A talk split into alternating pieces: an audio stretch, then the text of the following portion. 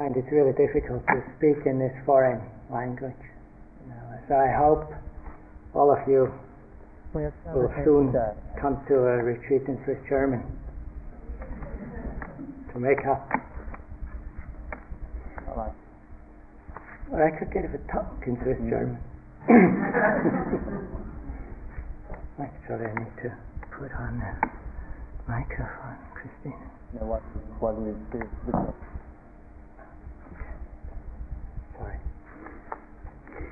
I'd like to speak about uh, sympathetic joy or joyful appreciation tonight. In the Pali language, mudita. And I want to begin with a poem by Kabir, the great Indian mystic. If you find that you're not quite sure of what he's saying, never mind, just let it in. Have you heard the music that no fingers enter into? Far inside the house, what is the sense of leaving your house? Suppose you scrub your ethical skin until it shines, but inside there is no music, then what? Muhammad's son pores over words and points out this and that, but if his chest is not soaked dark with love, then what? The yogi comes along in his famous orange, but if inside he is colorless, then what?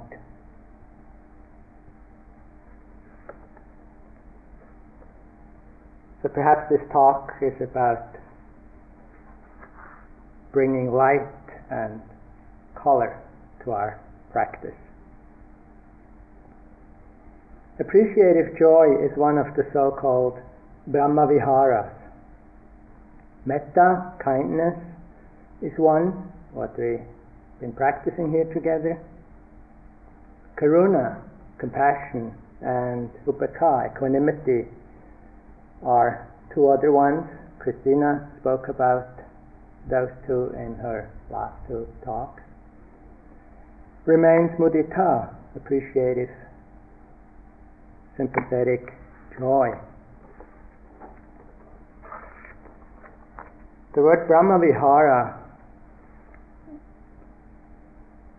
means the abodes, the places where the highest gods, the Brahmas, abide, rest in. Those mind states of kindness, of compassion, of appreciation, and of equanimity. These states are also called in Pali Appamanya, limitless states, because they include an unlimited number of beings. Kindness that is not just for some beings, but for all without exception. Metta is what opens the heart, it's inspiring. Compassion, karuna, is more earnest, caring. Then mudita is more joyful, uplifting. Upekkha is a, a wisdom that allows uh, centered unshakability. And the Brahmavihara meditations are, technically speaking, samatha meditations. We know it refers to collectedness, to concentration, to calm, abiding. Now, here, collectedness and concentration acts as a magnifying glass, or perhaps like a microscope, or as an intensifier for the qualities that uh, are the object. It intensifies and deepens metta if it's practiced with metta, or appreciation if it's practiced with appreciation.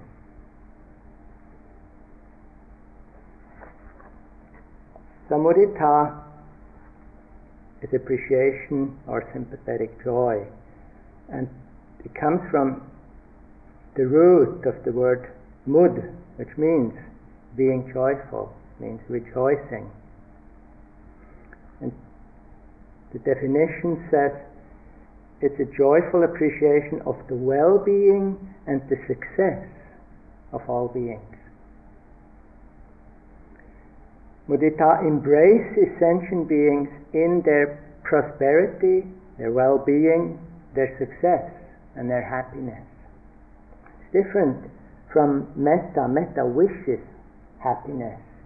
Mudita tunes into happiness that's present and wishes that it may grow, increase. Mudita is a close relative of piti, joyful interest. And I feel it's important or it can be helpful to see that connection of joyful appreciation and joyful interest or even rapture and now branch off for a moment on this aspect. This joyful interest or rapture is one of the central qualities in Buddhist practice. Probably, I assume, in all spiritual practices. It's just sometimes that with our background of a Puritan Christian tradition, we often forget that joy is really a central aspect of spiritual practice. This joyful interest is one of the so called seven factors of enlightenment or qualities of the awakened mind. The mindfulness, investigation, enthusiastic effort, and then number four is joyful interest, and then calm, concentration, and equanimity. It's these qualities which need to be present for the mind to really open deeply, and this joyful interest is one of them that needs to be present.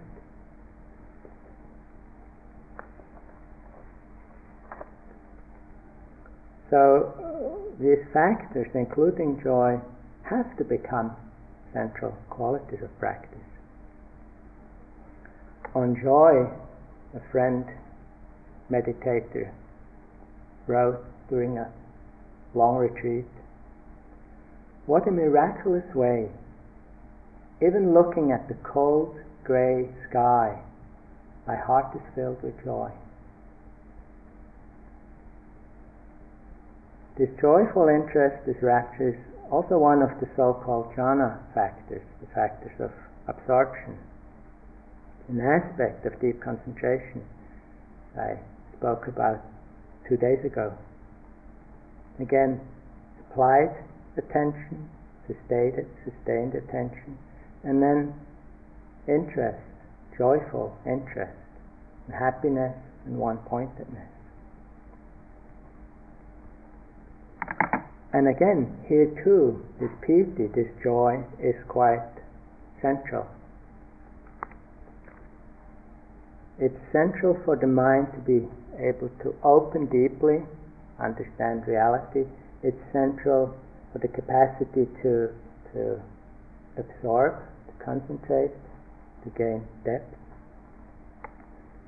Also, the aspect of appreciation that's central too in spiritual practice. In the Theravada tradition, they speak of a great number of meditation objects that are suitable for concentration 40 or more. And many of them are objects that serve the cultivation of appreciation and joy. They're designed for that. They have different purposes. Some are designed to eliminate desire or attachment or craving. Some are mostly for kindness against aversion, and some are to cultivate appreciation. Meditations, such as the reflection on the qualities of the Buddha, one reflects in a concentrated way on deep wisdom, great compassion. And images and altars, shrines are supposed also to inspire us in that way for those who find altars helpful. That's what they do. They remind us of those human qualities and inspire us, make us appreciate those qualities. There's also the reflection and concentration on the wonderful qualities of the Dharma.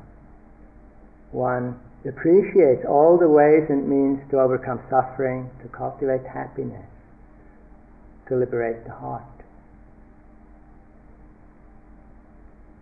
They speak of reflections on the qualities of the Sangha, the supportive, inspiring people who point the way, who have walked on the way before us. Many other reflections, like one is on the benefits of practice. Having practiced a while, one reflects on all the good things that the practice does to open the heart in appreciation reflects on the value of generosity or the qualities of moral integrity.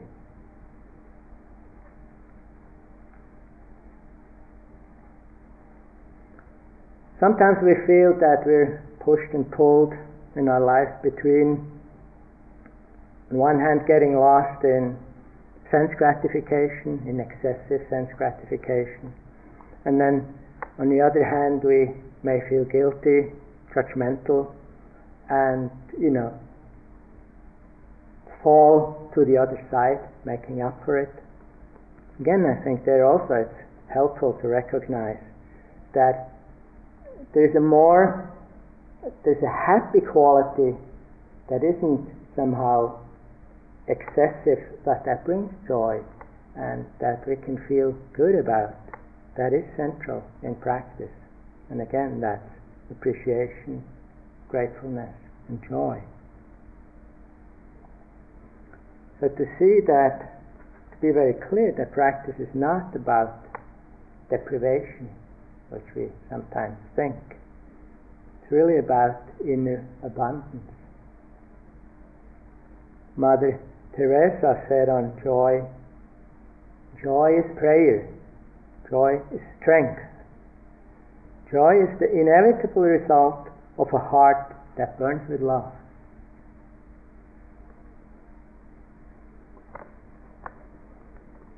The danger, on the other hand, when speaking about all this joy, may be similar to the danger we can encounter or we know from the metta meditation when we believe that we should be able to produce those wonderful feelings. In metta, we should produce a constant flow of kindness that feels warm and nice, and then have a problem when it doesn't work that way. And here, with this, we may think, oh, I have to produce joyful feelings all the time, and feel that there's something wrong in my meditation when it doesn't work. And people sometimes come and say in interviews, I can't do the metta, it doesn't work. I can't do the mudita, it doesn't work. And then finding out why they think that is because it doesn't produce those wonderful feelings right away. So, mudita and also metta, they can be wonderful feelings. There is a feeling of joy in in this but maybe it can also just be an attitude of appreciation. It can be just a gratefulness, just yeah, taking in, acknowledging, respecting, appreciating those things. That's why sometimes I prefer to call it appreciation rather than the, the classical translation that's used of uh, sympathetic joy. And it's maybe even more powerful when we understand it that way. It doesn't always have to be so far out, even though it can be that way. At the end of a one month retreat I did on mudita, I wrote down a list of all the different flavors of this appreciation I remembered having experienced, and I came across, and I found that there was kind of deeply respectful appreciation, was playful appreciation, there's very solemn appreciation, very loving or wide open, all embracing appreciation. Was also sort of plain, no frills appreciation, or very hesitant appreciation, light and easy appreciation, or sometimes, not so often, grandiose, you know, festive appreciation, or just silent appreciation. There's so many ways we can appreciate ourselves, others, the qualities of ourselves and of others. In doing a formal mudita concentration practice, the phrases we use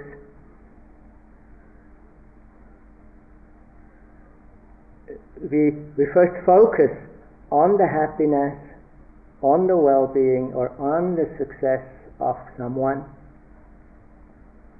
And then we say, may your happiness, your well being, your success always grow or ever increase or at least never end.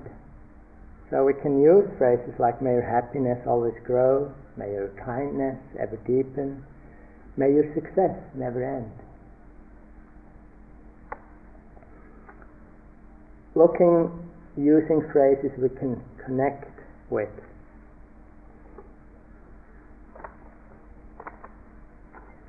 to be able to connect with mudita, it's important to know that the proximate cause for this quality of appreciation is to see and to connect with the happiness, with the well being, with the success of someone. In karuna and compassion, it is to see the suffering to see the pain in someone and open to that. Whenever we are able and willing to do that, then compassion will be the natural response of the heart. If we're not able to connect and open, then there will be resistance, there will be aversion, or we will feel we should feel compassionate and sort of make an effort. It's very similar with this quality of mudita, except that it's not connecting with the suffering of beings, but with the happiness that we see that is there, or a success, or, or something that is pleasant, that is good for them. When we manage to connect, it'll make us happy.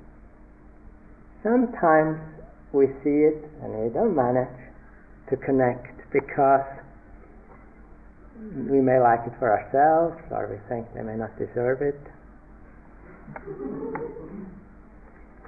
I think that's where it's really a key point.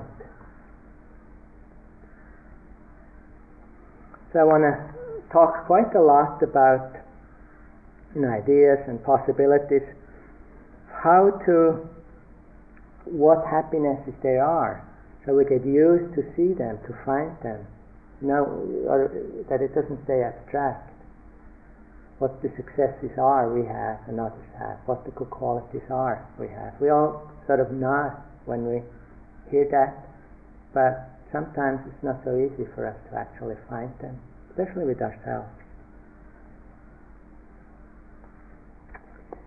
While saying the phrases, we either imagine happy moments in the person's life if we can't remember happy moments, maybe one happy moment, maybe one time we remember they received the flower and they smiled. So that's what we take to move in. Pleasant situation or a fortunate condition that we know they have in life. Maybe they have a good job or maybe they have a nice place to live or maybe they have a pleasant relationship, or they have good health, or they have nice kids. Or what we can do, we can imagine the person getting more of the things they would like to get. If we know them, we can imagine what they would like. You know, maybe they like a better car, like a nicer house, they, maybe someone likes more hair in one place, maybe somebody else likes less hair in another place. More wealth, you know, great success in profession and relationship, great friendships, or, or pleasant, healthy bodies, or good looks. Almost everybody likes that. Or we wish them bodies of light and bliss, you know, or deeper realization, or uh, abundance of inner qualities of paramitas, or we wish them full enlightenment. Anything that we know, we can imagine, makes them happy. It's helpful to begin to pay attention to the moments when appreciation, when mudita is present. So that we get familiar with that attitude, with that feeling. We know we know it well, especially in certain situations, certain moments with certain people. It's quite we're quite good at it. So to watch look into it. How do I do that? And start to know how we do it. The sidetrack. The word for meditation in um, Pali or in Tibetan, bhavana or gom, means um, familiarizing oneself with something. Actually, quite interesting. Getting used, becoming familiarized with something. So, with loving kindness or with appreciation, meditation on it makes us familiar with that attitude. So it, we find it more and more easy to, to know how you do it, how you have it, how to connect with it, how to fall back into it, making it accessible. Sometimes it's difficult for us to rejoice and appreciate because we may have a deep deficiency, lack of respect and appreciation for ourselves, for our own being. And again, I think our Occidental Judeo Christian conditioning is not so easy. I mean, being basically guilty and then needing you know, supreme beings to somehow help us out of this difficult predicament to, to, for a whole culture to be in. I think that's why it's so important for us to work on our self appreciation and on our self respect. So we can make a practice of seeing our own wholesome qualities, seeing our light, recognizing the goodness and the wisdom that is our innate nature, are our innate qualities. And doing that doesn't mean we're sort of romantic or, or idealizing. It's to genuinely recognize that we have those qualities within us. We couldn't have invented them and made them up. We couldn't have invented kindness or, or compassion or joy if it weren't our innate nature. So it's there, it's here. We only sometimes don't remember how to connect with it. And I'll say more about how to practice in this way. I think just to make that point, at least we should be willing to sign the following statement by Ashleigh Brilliant. It's possible that I'm not completely perfect, but parts of me are excellent. And I think it's true for all of us.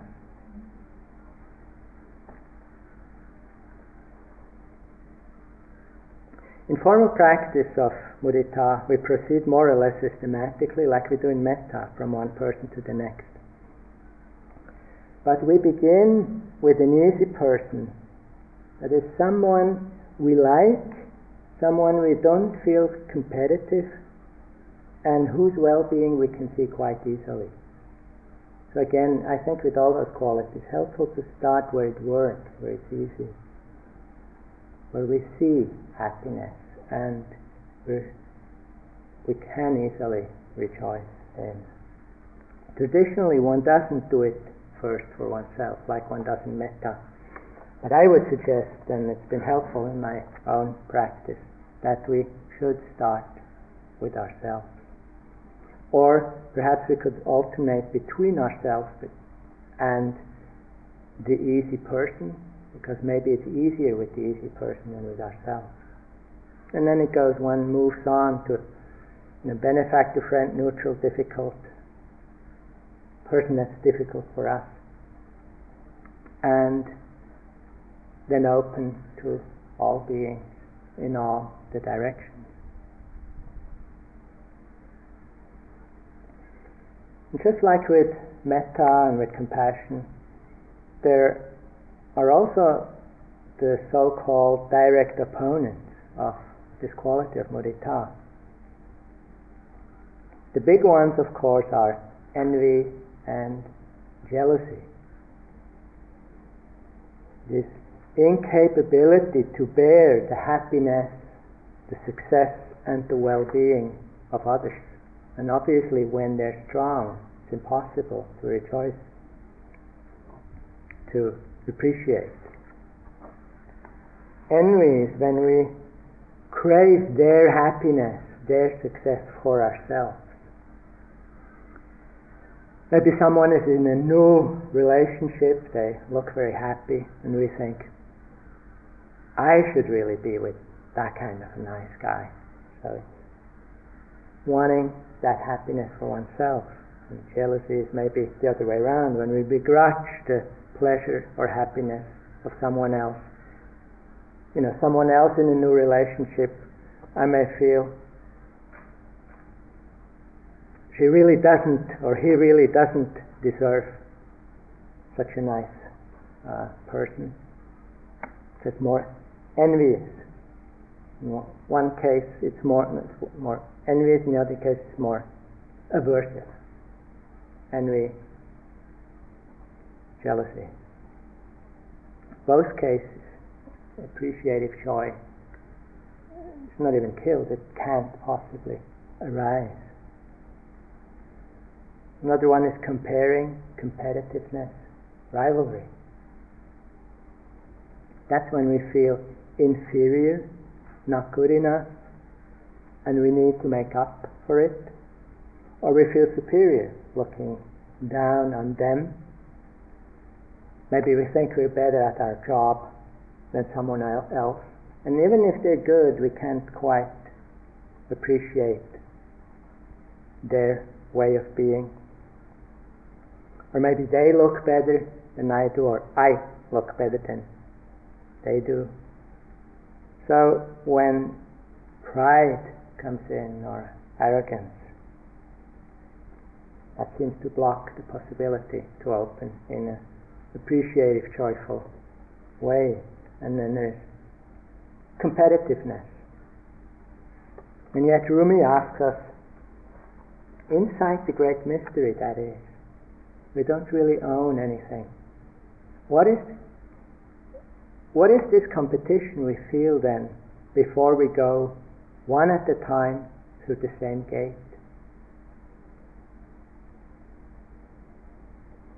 Another opponent is stinginess, a kind of small, narrow mindedness. Mudita implies generosity. Stinginess blocks it. And I think stinginess does not only operate in the field of material or financial matters, not only that kind of stinginess can work with regards to our time, we can be stingy. Regards to our attention, giving attention or not, being willing to give attention to someone, with our knowledge, with our skills.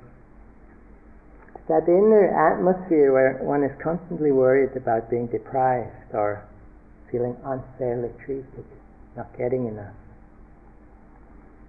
Mudita, on the other hand, doesn't hold back, doesn't hold back anything. To rejoice in the other, in the other's happiness. It's like we really are generous. We, we give it to them.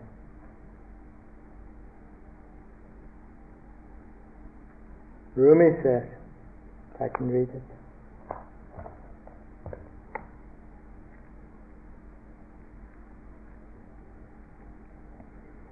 The Sufi opens his hand to the universe and gives away each instant free, unlike someone who begs on the street to survive. A dervish, a Sufi, begs you to give you his life. It's openness, generosity in wanting beings to be happy and finding joy when they are. Another opponent is boredom. Boredom drains the energy, drains the joy, because it's either not interested or finds what there is not good enough somehow. Mudita is genuinely interested and appreciates, is alive.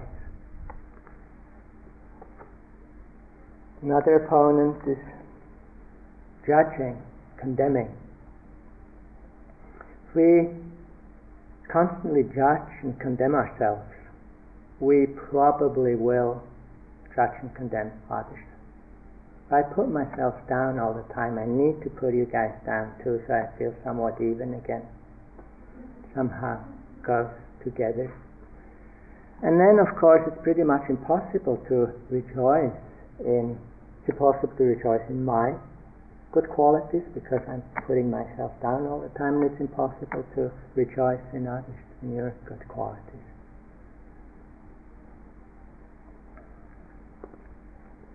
envy, jealousy, competitiveness, rivalry, stinginess, boredom, judging and condemning. And it's qualities that are rampant in the world.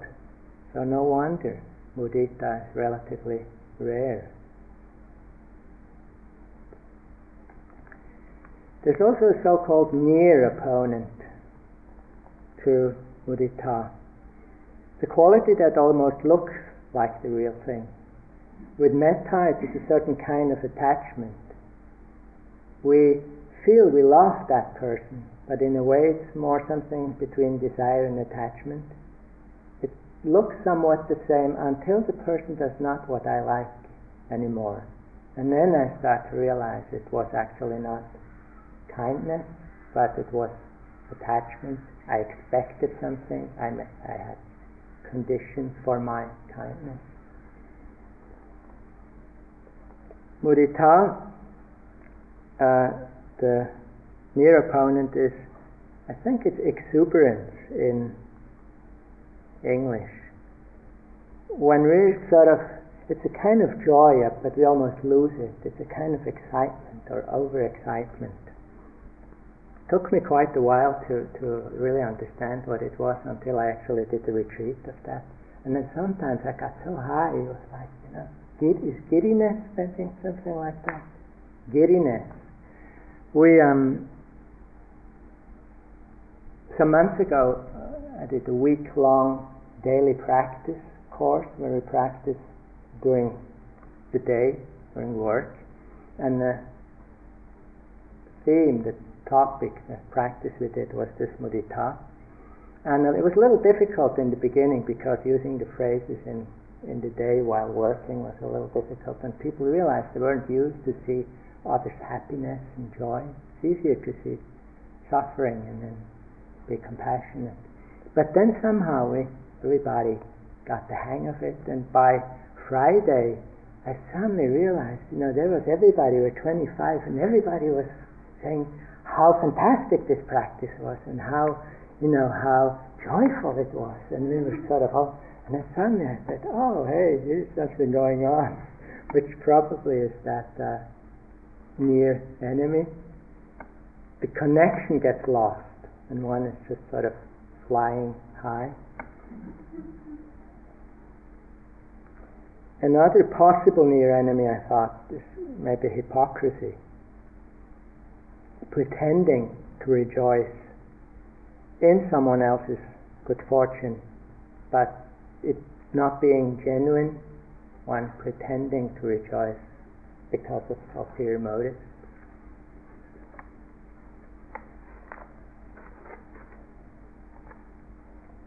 Sometimes also when we practice this sympathetic joy and we do it too much with the intention or the motivation to do something helpful and positive for ourselves, sometimes it doesn't work so well either. Of course, it is helpful and positive for ourselves, but if that's the motive, it can be a little more tricky. We really have to do it for others, really be happy for them, and then it works better since it's a resource oriented practice, a new trend in, psycho- in psychotherapy, I heard resource oriented therapy. The point is not so much to try to work with problems and difficulties as one does in other approaches, practice often, but rather it's to keep on putting the emphasis onto the positive, the wholesome, the joyful, aspects. We tune in and recognize the well-being that there is in life. Rumi says, when you go to a garden, do you look at thorns or flowers? Spend more time with roses and jasmine.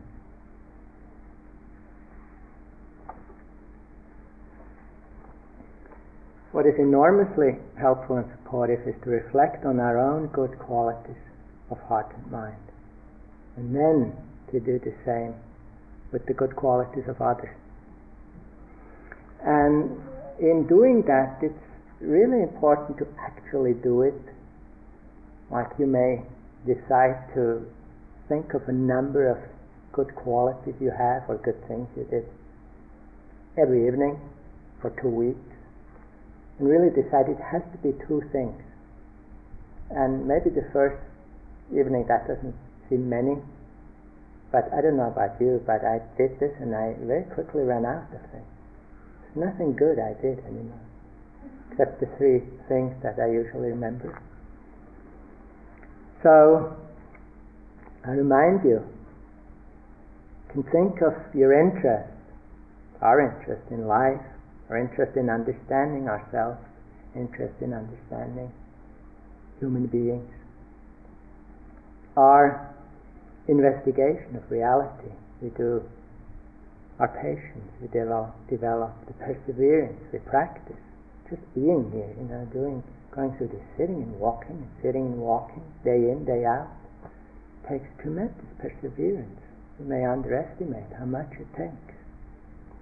The enthusiasm, the collectedness, the, our insights, our wisdoms, even small insight, small wisdom, important. Our love, our care, our compassion, our appreciation, the generosity, the trust, and the tremendous amount of trust, even if you have doubt, the fact that you came here and do that, there's a very deep trust in that process of awakening. It's amazing.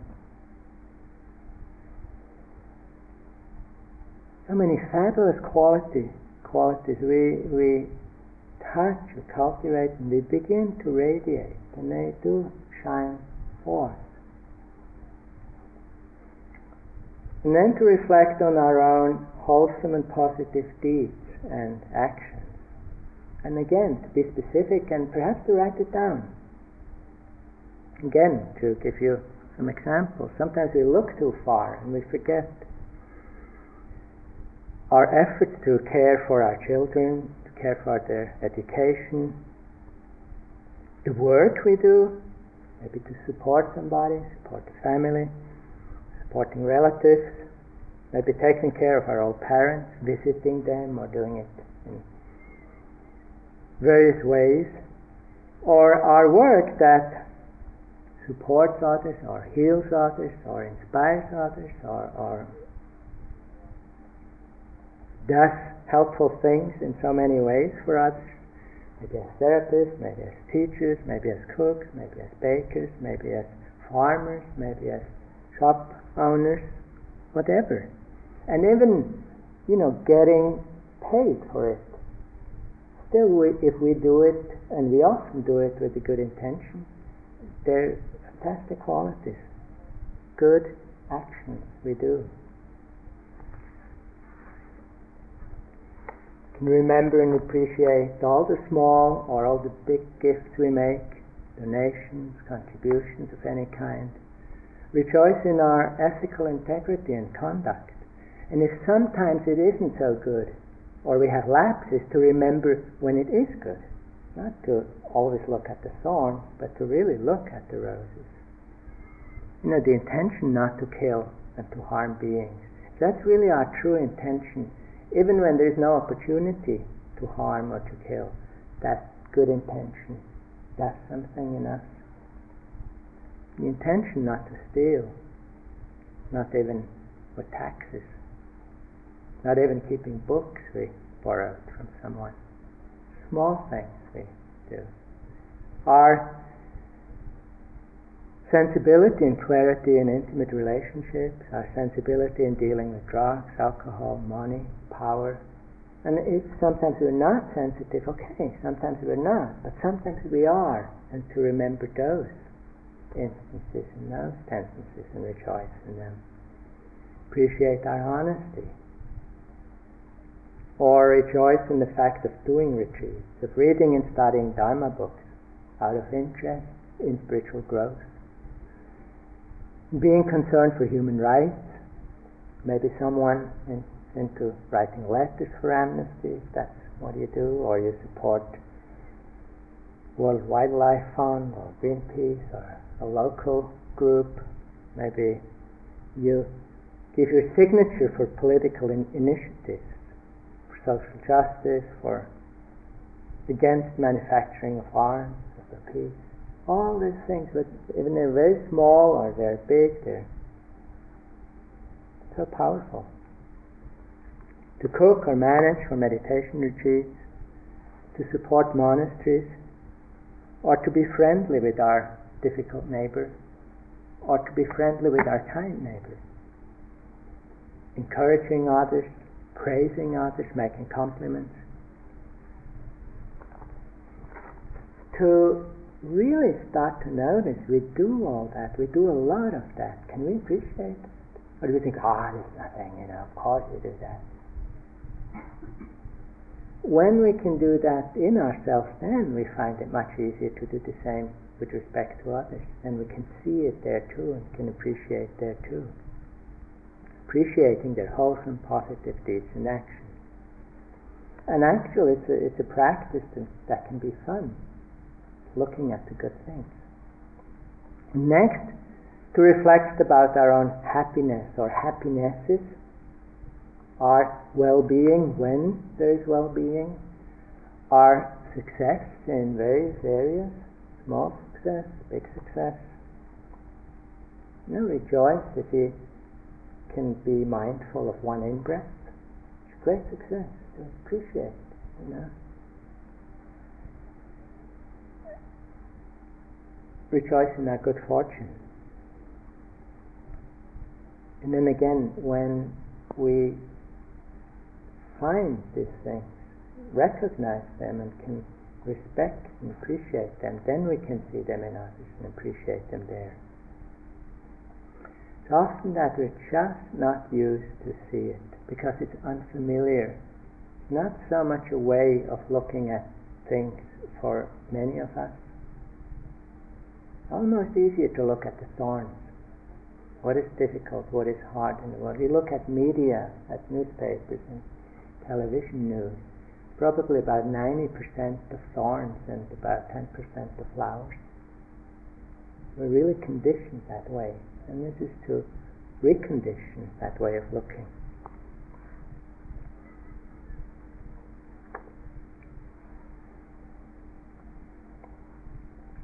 We may also find, you know, yeah, have a good life, but I mean, what is it? can't think of much. to look at the possibility, to look at the fortunate circumstances we have. Maybe we have ease with material things. I don't mean we're rich or wealthy, but we can make it without killing us. I spent a lot of time in, in India mostly. You see what the majority of human beings has to do to just stay alive. It's incredible. And they often can't make it. We're, we're so fortunate with what we have. Maybe we can reflect on the fact that we have political freedom. We would want it differently, probably, you know, our political system and, and who is in, in power. But we should compare with places where there isn't political freedom to remember there is some things to rejoice in. We may have relatively good health or very good health, mobility, we can go where we want to go. Again, plenty of reason to rejoice. Or we could read the Mangala Sutta, the discourse by the Buddha on blessings. And it's basically a long list of where he says what the things are that are valuable and beneficial in life. And he goes through many of the things I just mentioned that we may not even think to be something special to rejoice in. He lists them as special blessings.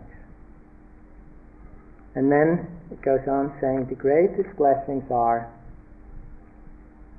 to be content and grateful, to hear the Dharma at the right time, to deeply understand the noble truth of suffering and its end to realize liberation, the unconditioned, this is the highest blessing. Heart and mind unshaken by worldly states, sorrowless, stainless, and secure, this is the highest blessing. Those who live in this way are everywhere unshakable and find well being everywhere. Theirs is the highest blessing.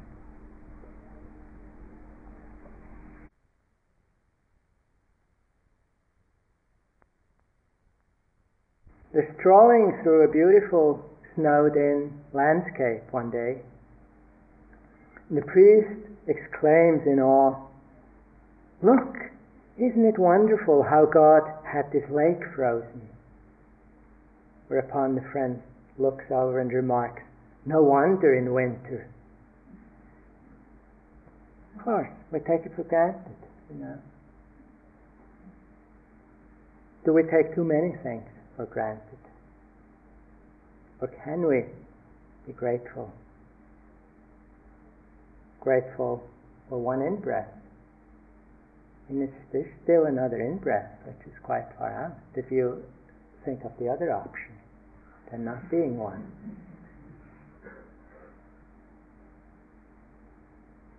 Grateful for the light on the flower, for the wind in the tree, May be grateful for a knee pain that somehow forces us or gives us an opportunity, depending on how we look at it, to learn something, to develop appreciation, to develop equanimity or letting go or acceptance. The most radical and powerful support for mudita is bodhicitta from the Tibetan tradition. That unshakable resolve or the deepest intention or motivation, we could say, to reach full enlightenment or Buddhahood for the benefit of all beings. And just that decision, just that resolve in one,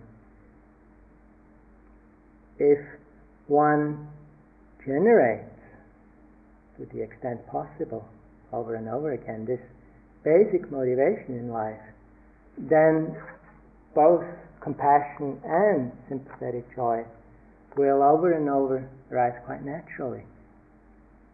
And I have many Tibetan friends, monks and nuns who have practiced this um, a lot. That's the central practice in their life.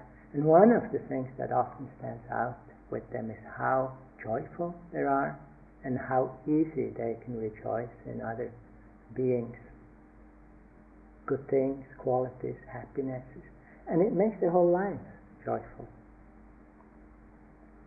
So if we make the happiness and success of beings our project, our main purpose, then we'll be joyful whenever they succeed. One last point, one more support for mudita that I want to mention is also connected to our motivation, the dedication. One of the most important teachings my teacher Nyoshul Khenpo gave quite often has to do with what is called the three aspects or three parts of the practice. So, what determines whether our practice is simply a means for relaxation or it's a means for personal well-being or whether it's a means for our own personal liberation or a means for uh, enlightenment or, or uh, spiritual growth that serves everybody, that serves all beings. And those three aspects are called what is good at the beginning, what is good in the middle, and what is good at the end. What is good at the beginning, again, is the motivation. And in this case, the altruistic motivation or intention to practice so as to benefit as many beings as possible. Even just to, at the beginning of practice, at the beginning of the day, at the beginning of the meditation, to think that way, to give it that direction, and then to come to the breath or whatever we do at that moment. What we do then, that's the middle, what they call the main practice. Could be samatha practice or vipassana or metta, whatever it is we do here, for example, or insight, or liberation, or the development of good qualities of the heart. And then at the end, it's the dedication. Dedication clarifies again the intention to practice, and in this case, for not only our own welfare, but for the welfare of all. And that makes the practice open and wide instead of narrow and self centered. Because then the question is not so much, okay, you know, I just did an, another six hours of sitting and walking. What did I get out of it for myself? You know, and we sort of look if it was worthwhile for me. We know it was developing helpful qualities, and they will somehow benefit life in some way. It doesn't matter so much how it was for me exactly. So, in this sharing our dedication, we give away all our accumulated qualities and good energies and our whole life in a way to the universe, to life, or to, to all beings, or however we want to do that. And in doing that, there's a great freedom because we don't look what we gain by practicing. We give it all away from the beginning. Now, in terms of rejoicing and appreciation, what is really central here is that we actually have to remember the positive forces we have developed. If you want to share, if you want to dedicate, you sort of reflect back.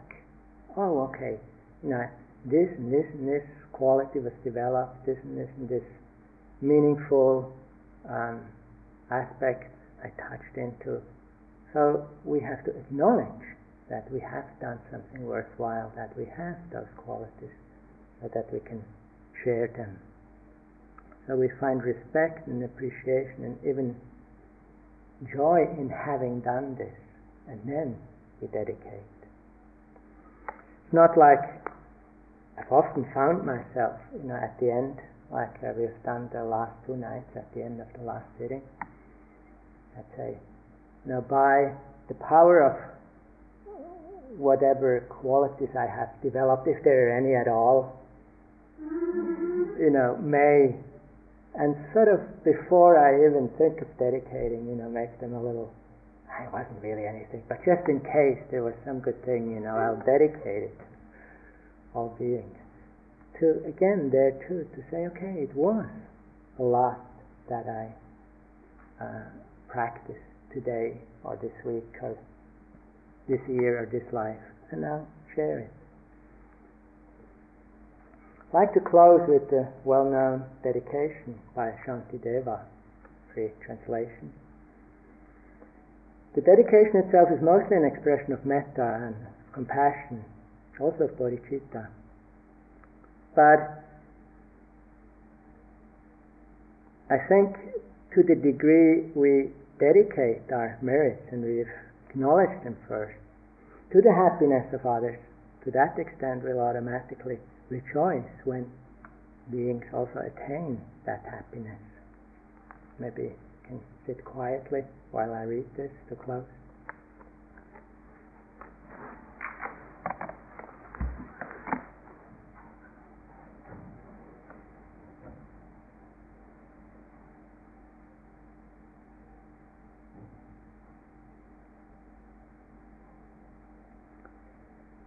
By the power of this practice, may all beings everywhere, plagued with suffering of body and mind, obtain an ocean of happiness and joy.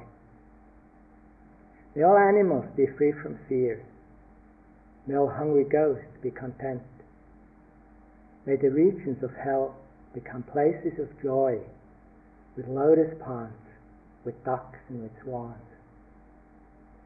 May the blind see forms, may the deaf hear sounds, may the naked find clothing, and the hungry find food.